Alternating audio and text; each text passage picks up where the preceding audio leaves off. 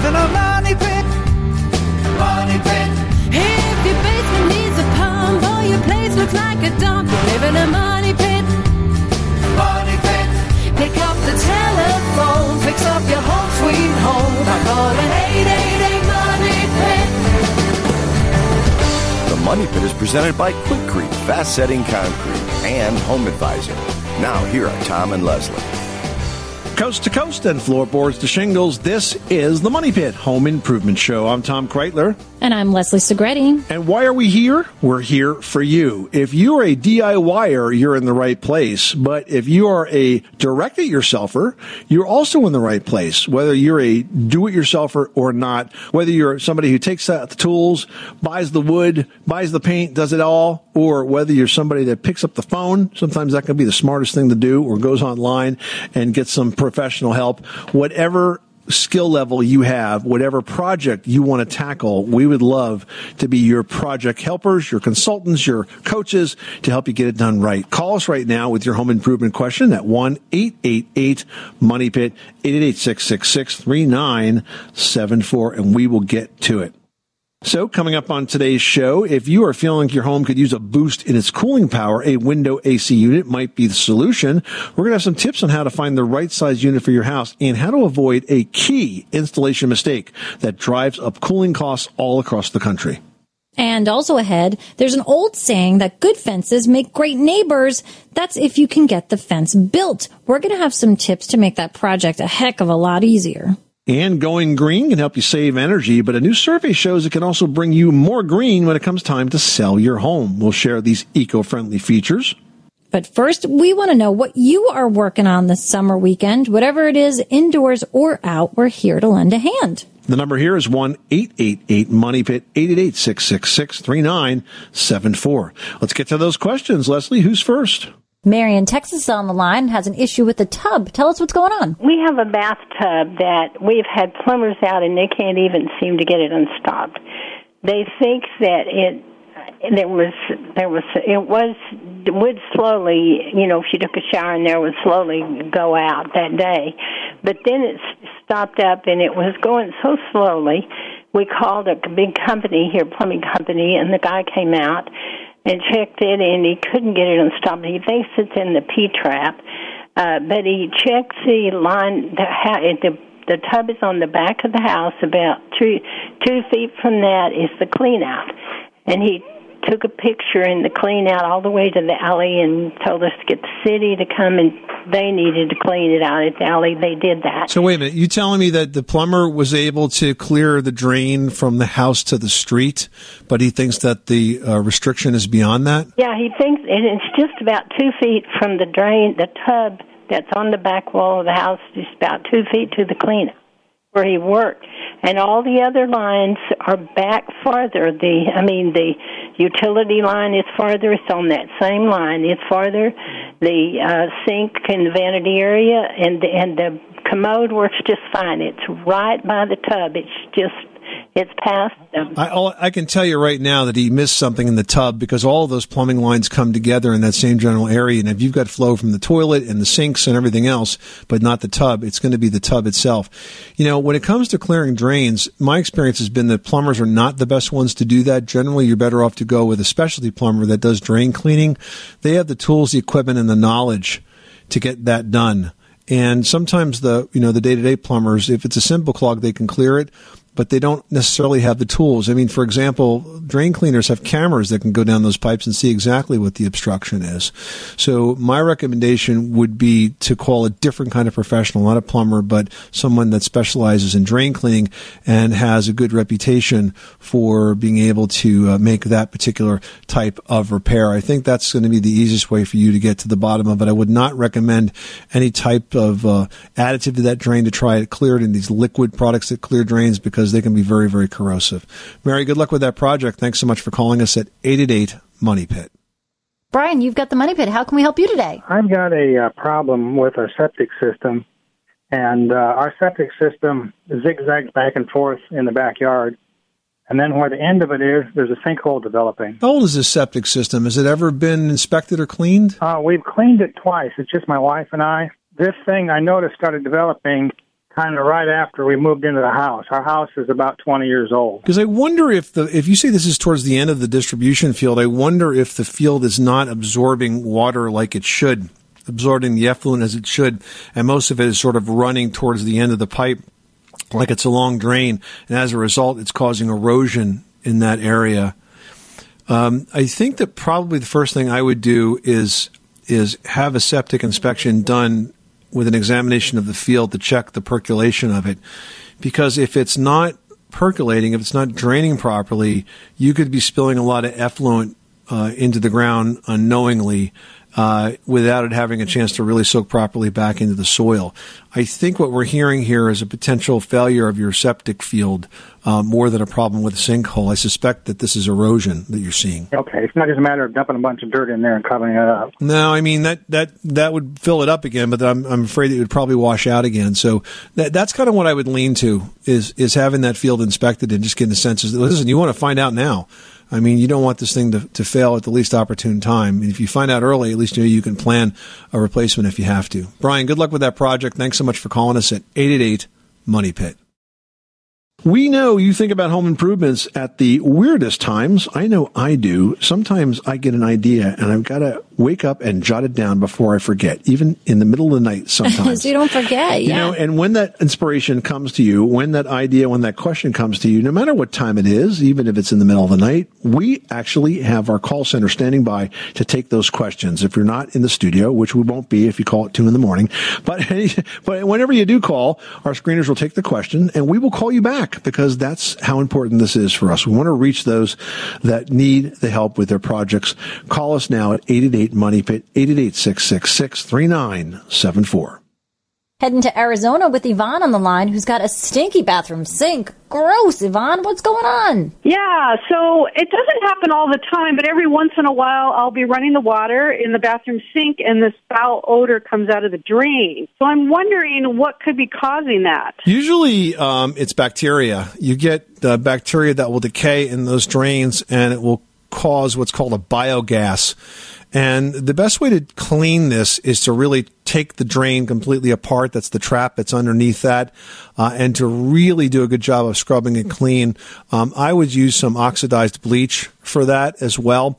If you can get that super clean, that will kill the bacteria. And if you can even plug the pipe and sort of fill it up with some of that bleach solution, that will also kill the uh, the bacteria that's in there. And I think you'll find that if you can deal with that biogas, that it'll start smelling a lot better. So I have to actually scrub it. I can't just pour some bleach down there. No, I no, you definitely need to scrub it, and that's why you probably want to take it apart from underneath the sink cabinet. It's probably going to have a trap, the U-shaped pipe. If it doesn't, by the way, that's the source of your problem. But I'm sure it does. Um, take that trap apart and then really scrub the inside of that uh, with uh, some oxygenated bleach, and I think that that will kill that bacteria, and then the biogas will go away. Okay, sounds like a lot of work, but I'll certainly give it a try. Hey, we never said it was going to be easy, we, but no, we will say it'll work. is, it seems like. All right, Yvonne, good luck with that project. Thanks so much for calling us at 888 Money Pit. John Rhode Island has a question about solar panels. How can we help you today? solar panels installed uh, the latter half of March and uh, had been noticing a steady increase in production up until about two weeks ago. And um, I have uh, noticed the production falling off, and of course, the pollen has increased. And I'm wondering if there's anything on the market that I could treat the panels with. My panels are located kind of high on the roof. Um, it's difficult to get to, and um, just like I said, I'm just wondering if there's something that I could add to it to have the the, the uh, pollen wash off quicker. So it's pollen and tree droppings, huh? Yeah, well, actually, the, the trees I'm in good shape with, but it's it's really basically the pollen. I live in a wooded area, and like I said, I've I've watched the production. You know, with these inverters, you can really carefully monitor what the uh, system is doing. So, uh, it- although the days are getting longer and the sun is getting higher in the sky, uh, production is off, and the only thing I can relate it to is is the pollen. John, that's actually a surprisingly common problem, and the solution is simply to clean those panels. Now, in your case, that may be easier said than done because you're telling me they're difficult to reach. It might also be possible to install sort of a cleaning system that consists of uh, manifolds that are installed right above those solar panels where you basically can turn on the water and run run water over them, you know, occasionally to clean them out. But of course, that's a lot of work. Uh, is it possible for you to get a ladder up against the side of that uh, house there and uh, use uh, a hose or with some maybe a high pressure hose to be able to kind of wash the pollen off those panels because it's pretty well documented that uh, solar production goes down as you've discovered uh, when those pollen when those panels get covered with dirt or pollen. Right, right. Well, I guess I guess the thing I, I'm sure there's something I could invest in.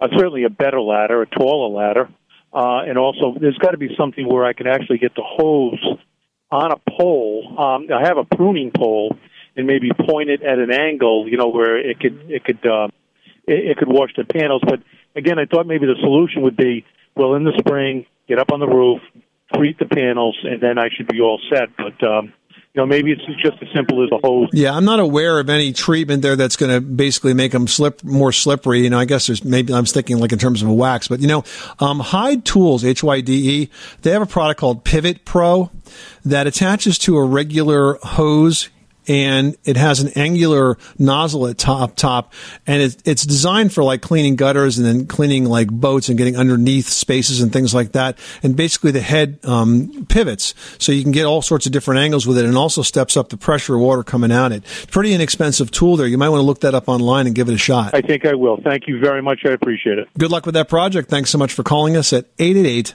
money pit Did you know that Americans take 20,000 breaths a day and spend an average of 90% of their time indoors? That's right. And according to the EPA, the level of indoor air pollutants can be two to five times higher than outdoor air and occasionally more than a hundred times higher. Plus, every spring we get socked with allergens too. Well, Air Doctor is an air purifier that filters out dangerous contaminants like pollen, pet dander, dust mites, and mold. Their Ultra HEPA filter has been independently tested to remove 99.99% of tested allergens, including bacteria and viruses. That's impressive. Now, Air Doctor also comes with a 30 day money back guarantee. So if you don't love it, just send it back for a refund minus the shipping. And they're offering a special discount to Money Pit listeners. Just head to airdoctorpro.com and use promo code MONEYPIT and you'll receive up to $300 off air purifiers. Exclusive to podcast customers, you'll also receive a free three-year warranty on any unit, which is an additional $84 value. Lock this special offer in right now by going to A-I-R-D-O-C-T-O-R pro.com and use promo code MONEYPIT. That's airdoctorpro.com, promo code MONEYPIT. Everyone should know that drinking water is important to staying hydrated and healthy. Having safe, clean water is the last thing you want to worry about, but unfortunately, according to extensive research by the Environmental Working Group, three out of four homes in America have harmful contaminants right in its tap water. That's why we are thrilled to be working with AquaTru. AquaTru purifiers use a four-stage reverse osmosis purification process, and their countertop purifiers work with no installation or plumbing. It removes 15 times more contaminants than ordinary pitcher filters and is specifically designed to combat chemicals like PFAS in your water supply. And they have water purifiers to fit every type of home, from installation-free countertop purifiers to higher capacity under sink options. They even have a Wi-Fi connected purifier and mineral boost options and its proprietary purification technology is independently tested by IAPMO to NSF and ANSI standards to remove over 80 of the most harmful contaminants, including chlorine, fluoride, arsenic, PFAs known as forever chemicals, nitrate, and many more. I can truly taste the difference when I compare it with my old water filter.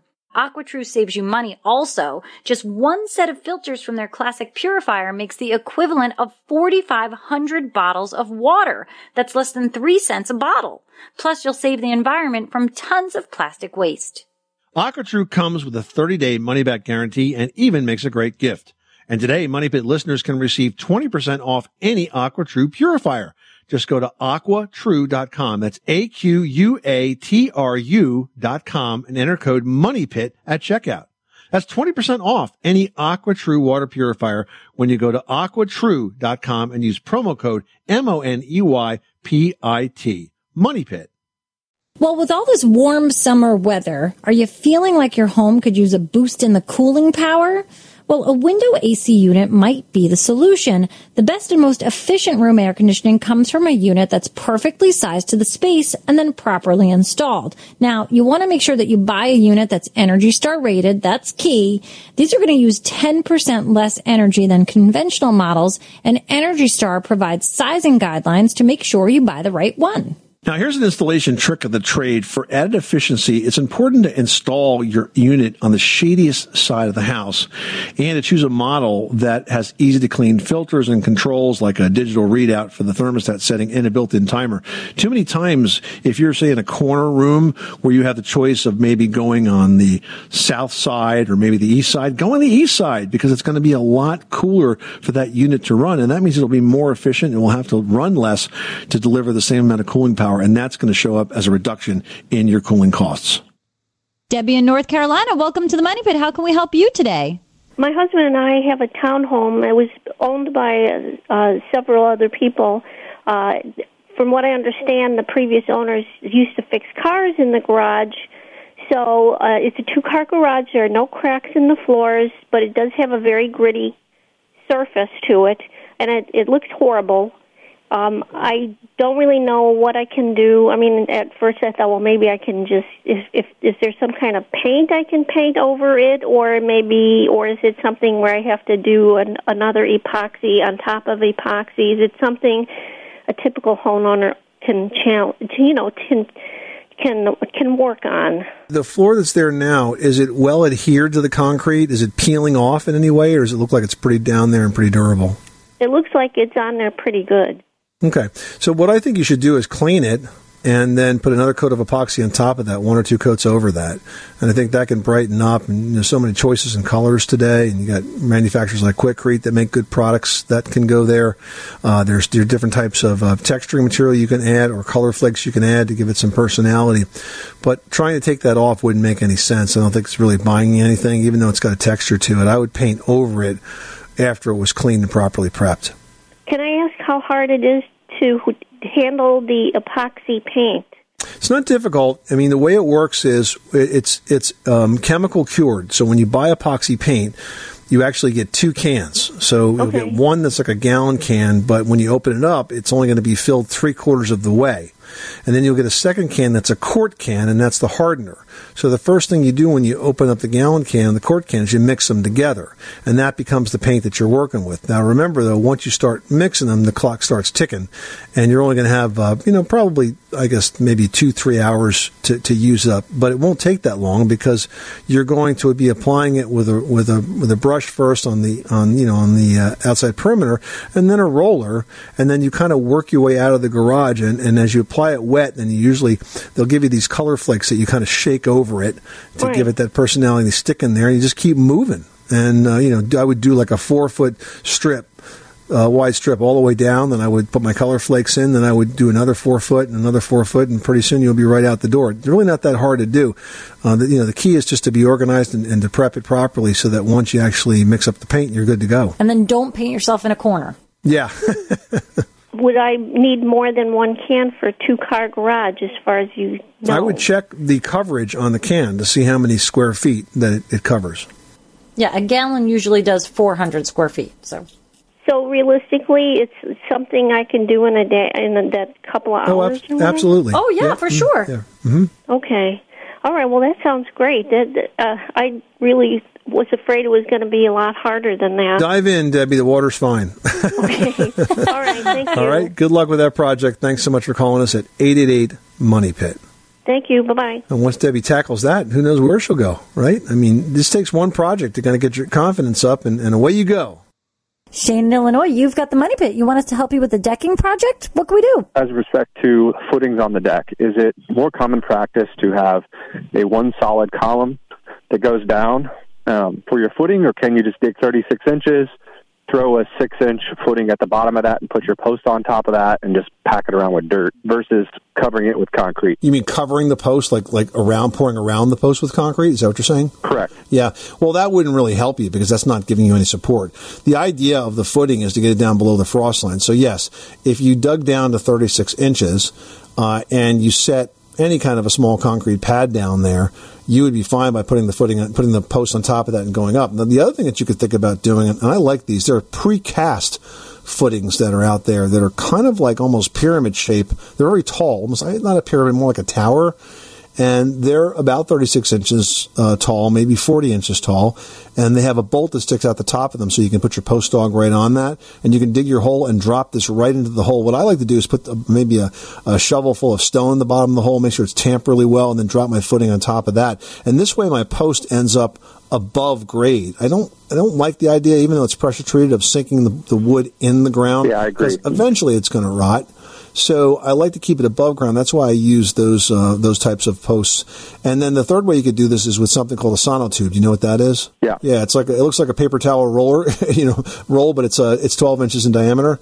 And yeah, you cut that to be about 40 inches. Set that in the hole. You can go ahead and backfill around it, put a little stone in the bottom, and then fill it up with concrete. Now you could mix up, you know, something like Quikrete in the red bag is good for this. You can mix it up and drop it into that uh, that sonotube. It'll be hard inside of an hour, and you can start building right away. All right. Well, great. Well, thank you for your help. Yeah, you're welcome. Good luck with that project. Uh, are you going to get it done and then soon enough to enjoy it this summer? Uh, possibly. We'll see. All right. well, good luck. Thanks so much for calling us at 888 Money Pit. Thank you. Ohio, ready for some quick mental health facts? Let's go. Nearly 2 million Ohioans live with a mental health condition. In the U.S., more than 50% of people will be diagnosed with a mental illness in their lifetime. Depression is a leading cause of disability worldwide. So, why are some of us still stigmatizing people living with a mental health condition when we know all of this? Let's listen to the facts and beat the stigma. Ohio, challenge what you know about mental health at beatthestigma.org. Well, you know, it used to be that working with concrete for small projects like setting a fence post was a hassle. You had to buy all the raw materials, you had to mix them up, probably using tools like your garden wheelbarrow and garden hoe, and then clean off those tools before the concrete became permanently encrusted to the surfaces. Now, Quikrete has made that a lot easier with their fast setting concrete in the red bag. It's a special blend of fast setting cements, sand, and gravel that are designed to set in approximately 20 to 40 minutes. And here's why this makes the whole process of these small projects a lot easier. Let's say you were setting a fence post or a mailbox or something of that nature. What you can do is just pour the dry mix right out of the bag into the hole around the post. Set that post when it's perfect, just add water and it'll be solid in like 20 to 40 minutes. So you don't have to mix it outside of the hole. You put the dry stuff right into the hole, add water and you're good to go. Quikrete is available at home improvement retailers nationwide. Look for it in the red bag and learn more at quikrete.com. 888-666-3974. We'd like to learn what you want to tackle for your next home improvement project, so give us a call. Now we've got Steve in North Carolina on the line with a roofing question. Tell us what's going on at your money pit. Many years ago, um, my wife and I moved into a very small cabin way out in the woods, very wooded. So there's a lot of um, every fall, a lot of debris and leaves and such. And we built onto the cabin a um, uh, a nice 12 by 12 bathroom uh, with a flat roof. Um, and that was not really my idea. That was uh, a buddy just said this is the way to go. Um, we are now, and granted, it's given us good service. Uh, we did that in 1995, uh, but now it is uh, with these last monsoons we've had here in North Carolina. Um, we have leaks, and my I guess my my question is: Is a flat roof a good idea anyway? And then what are the pros and cons of a metal versus shingle roof? Okay, so first of all, is a flat roof a good idea? Well, depends on your perspective. Look, there's a lot of commercial buildings that have flat roofs that last a long time, but they're also very, very well installed and, and they don't have any leaks as a result of that. I will say that a flat roof is one of the leakiest roofs, generally speaking, because very often when they're put in residential homes, they're not put on by pros. And certainly, since you have a flat roof that's 20 years old, that's really, really old. I'm no pro, but yeah, I put it in. Yeah, 1995. I mean, you're, talking 20 years ago, and, and that's a really old roof at this point in time. It would be old if it was a, if it was a pitched roof. It's really old if it's a flat roof, which generally lasts about half that time. So it's time for a new roof. uh, your options are to put another flat roof on it, which there's nothing wrong with that. The new materials today, especially the, the torch down flat roofs, work very, very well. I just put a flat roof on my house. Um, but what I did before I put it on, though, is I added a slight pitch to it. You can buy um, foam underlayment that basically will give you this, a slight pitch to a flat roof, and that helps the water run off because you really don't want anything that's flat, flat. You really want to have something that has got at least a low slope to it. So if you add a little bit of slope to it and then put a new torch down roof on it, it should be fine. Uh, you asked about metal. Metal is certainly an indestructible roof, and if that's something you're considering, I would also encourage it because if you put a metal roof down once and you do it right, you're not going to have to do it for a hundred years, and then who cares, right? Cost analysis. I mean, is a is a metal roof. And I've sort of looked at it, but is a metal roof more expensive than a uh, shingle? Or a- it is, isn't it? Oh yeah, it's it's about four or five times as expensive, so it's very expensive comparatively speaking. Is that labor or is it really the material? Um, you know, it, it's it's it's both. So if you're going to do it yourself, you're going to save some money, but but it's really the kind of thing that's kind of tough to do yourself unless you really have some expen- experience working with metal. Okay, great. And um, one request, I've said it before, I'll say it again. I wish your trailer music, just let it play. We're going to have to put we that whole. We'll have to put the uh, the entire uh, theme music uh, online for those that, that that care to listen to that. I wish you would. We love your show. Thank you. All right, thank you very much. Appreciate that. Now we've got Darlene in South Carolina on the line who's dealing with a dishwasher situation. What's going on over there? Whenever you turn it on, you turn it on pots and pans, it fills up and then it stops. Does nothing. And you can turn the knob around to the different cycles and everything and it does nothing. Um, have you checked the float, which is in the bottom of the dishwasher, to see if maybe it's become clogged? No, I didn't know there was. Yeah, because if it's clogged, it might think it's over. It, it, it might think that uh, the it's about to overflow, and it might shut the machine off. So on the bottom of the dishwasher, take a look at the float, and it, it'll move kind of up and down. It'll pop up and down a little bit, and a lot of times it gets like filled with like food and grime and stuff.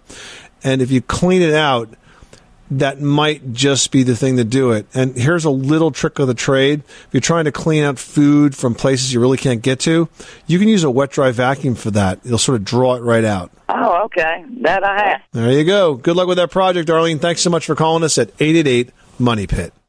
Now we've got Lee in South Carolina on the line who wants to build a koi pond. How can we help you? off the deck of my house in the one corner. Um, I've got a bridge going to a gazebo. What I want to do is two feet out from the gazebo, I'm doing a raised flower bed. And from the flower bed, four feet out, all the way around the gazebo, I want to do a koi pond. And everyone keeps telling me that you got to do it in concrete because it's with liners, you, it would cause too many, you'd have to have too many liners and sealing them, and it'd be a lot more of a problem. Well, there's a lot of ways to build a koi pond, and most folks use liners. Well, I mean, you have to use something. So you can either build almost like you would a small pool and pour a concrete, you know, I, I say foundation for lack of a better word, but you know, a concrete form. Or you can get a plastic pool form. They're black. You see them at, um, I know the home center by me that sells koi. It's actually a garden center that sells koi and pump equipment for water features have a variety of sizes of these black sort of they look like kiddie pools essentially, but they're interesting shapes and you dig out and then place this in the ground. Or you can get the black liner which comes in variety of widths and thicknesses and then you would dig out the formation that you like, especially it seems like yours is a bit more specialized and free formed and has to sort of fit into a different area of measurements that you have specific ideas in mind. So the liner is probably better because it will work with your specific di- dimensions. And you'll dig out. You'll have to dig the slope into it as well. If you want shallow areas or deep areas, you'll have to dig that all in as well. Then you'll put sand down just to keep a smooth area. And then you'll put the liner in. And it sort of, when you put the water in, will start to take the shape of that area. And then what you'll have to do around the top on those edges is you'll have to use all natural rocks and large stones to hold that down and hide all of that lining. But there's no reason why you can't use a plastic liner. Okay. All right. Thank you. Good luck with that project. Thanks so much for calling us at 888 Money Pit. Well, more and more home buyers are looking at green features when choosing new homes, according to the National Association of Home Builders. But how does this trend carry over for those of you who already own or maybe you're looking to buy existing homes? Well, you can add value to your home while using very environmentally friendly products and materials. So, for example, you can choose paints that are labeled as containing low volatile organic compounds or VOCs. These paints don't give off the gas or produce the noxious smells. And you can also choose appliances that are extra efficient. Now you can also use natural enduring materials such as stone, quarry tile, and brick instead of something that's less durable or even a synthetic material. You want to make sure that you use eco-friendly light bulbs and install occupancy sensors in rooms that'll turn those lights off and on automatically and change out any older fixtures for WaterSense certified plumbing fixtures and that's going to help you save a ton. And then think about stuff like renewable flooring. Sources like bamboo work very well, or using native plants and shrubs in your landscaping or your lawn. And then finally, I have one suggestion when you get ready to put the house on the market, and that is to make a green home inventory where you list all of the energy efficient and eco-friendly sort of features and benefits of living in your house. This is going to be something that you can bet that no other home for sale in the area, which you'd be competing against, is going to have. It really positions your house in a very good light. Jim in Pennsylvania is on the line with the Money Pit and needs help with a tiling project. What can we do for you? We live in central Pennsylvania, but my wife and I just bought a house out in Arizona for our retirement, and uh, the house has uh, all travertine tile in it, except for the living room and a couple in the master bedroom. So we don't really know anything about how to care for it. But my when we were there the last time, uh, this past uh, time to uh, to set things up, my wife commented on uh, how the tile looks so dull and everything. So we were wondering, um, you know, if, if you folks would have a recommendation as far as we, whether we should have it refurbished or just have it cleaned, and if so, you know, what we should use on travertine tile, because I'm, I'm pretty sure you can't, there's specific products you shouldn't use. So we just needed some recommendations. Jim, you're right. You do need to use products that are specifically designed for the material that you're cleaning, which in this case is travertine. There's a good website that has a number of these products all together. It's called stonecare.com. And the product there that I've used is called Marblex, M A R B A L L E X. And Marblex is designed specifically for travertine, and it's basically a streak-free product uh, that is going to do a good job of cleaning it without staining it further. Yeah, or damaging it. Some of the products can pit it, so you have to be really careful. Yeah, like I said, we, my wife noticed it just kind of looked dull. So this, the house was built in 2005, so it's not an older, you know, it's a relatively newer house, but the tile does look dull even to me.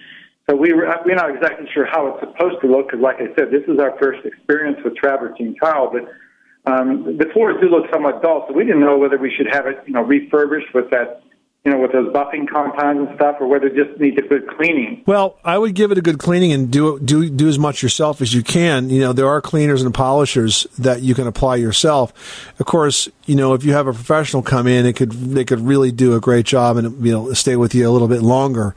I don't see any reason why you might not want to try it yourself. Yeah, well, well, give it a shot. Like I said, I was looking for a product, and you gave me one Marblex. You, you said is that what? Marblex, yeah, it's on stonecare.com. It may be elsewhere, but I know it exists on that website. Very cool, very cool. By the way, I, I, listen to your show every every Saturday morning on my long walk. So not only am I getting great advice, but I'm getting getting in shape to your show too. So great. so yeah, Glad you're taking so us with you. Kudos to you guys, but you got a really great show. Thanks, Jim. Appreciate it. All right, Jen posted a question and she writes, Do you have any specific suggestions on painting stucco after you make repairs? You know, painting stucco is pretty much the same, Jen, as painting any masonry surface.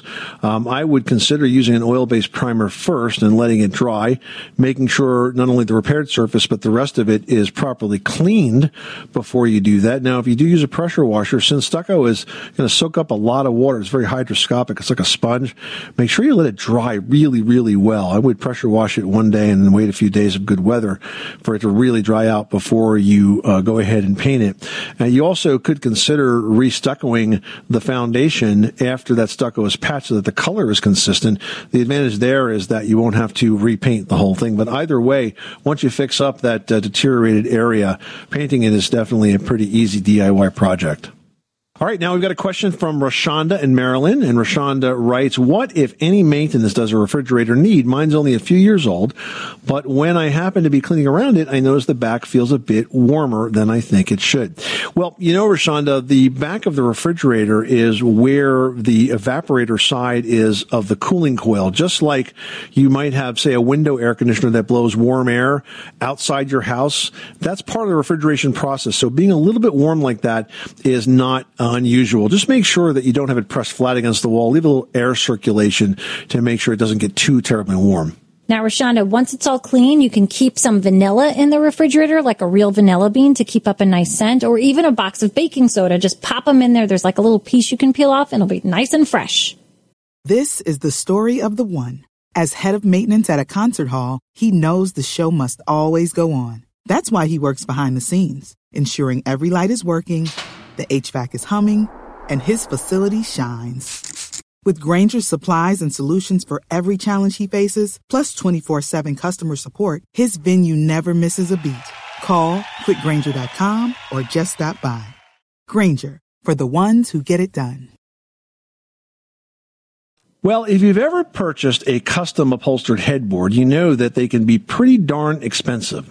It turns out though, making one on your own doesn't cost a bunch of money and it's a pretty easy job to tackle in a surprisingly short amount of time.